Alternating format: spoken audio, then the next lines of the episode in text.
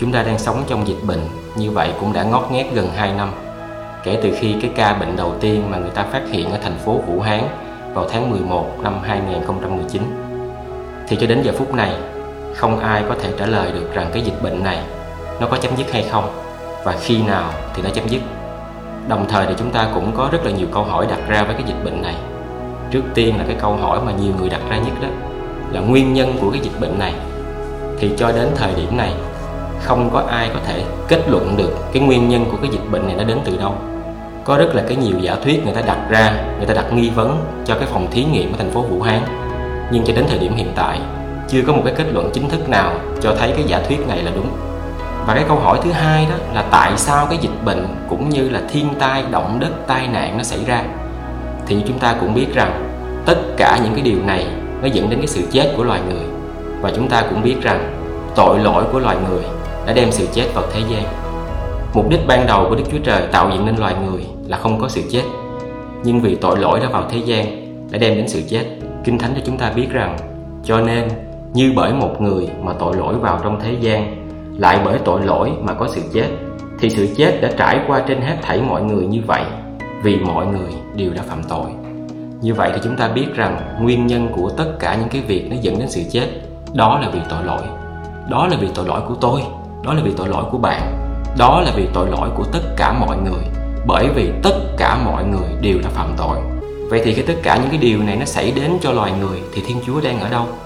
Một điều chắc chắn rằng, thiên chúa không bao giờ bất ngờ với covid 19 hay bất kỳ những cái điều gì xảy đến ở trên trái đất này. Bởi vì thiên chúa, ngài đã đứng tể trị mọi sự. Ngài đã đứng có thẩm quyền trong tất cả vũ trụ và trời đất này.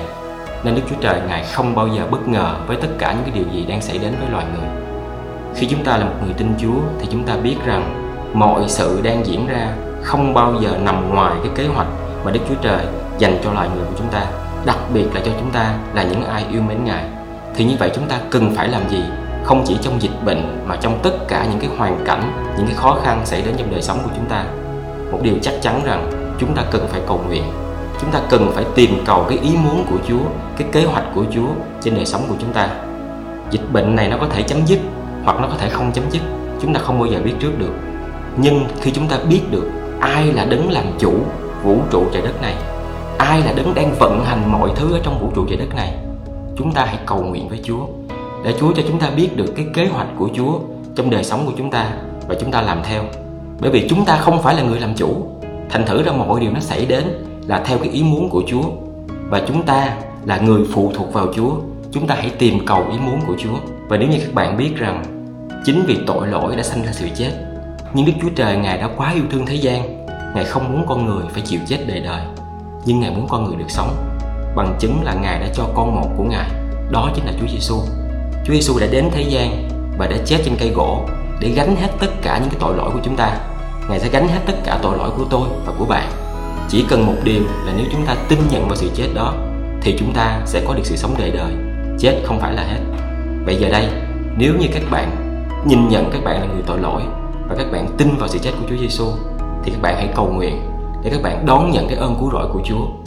Lạy Chúa, con tin nhận vào sự chết của Chúa Giêsu, Ngài đã gánh hết tội lỗi của con. Chúa ơi, con mong muốn con tha thiết Chúa Giêsu, Ngài làm chủ cuộc đời của con.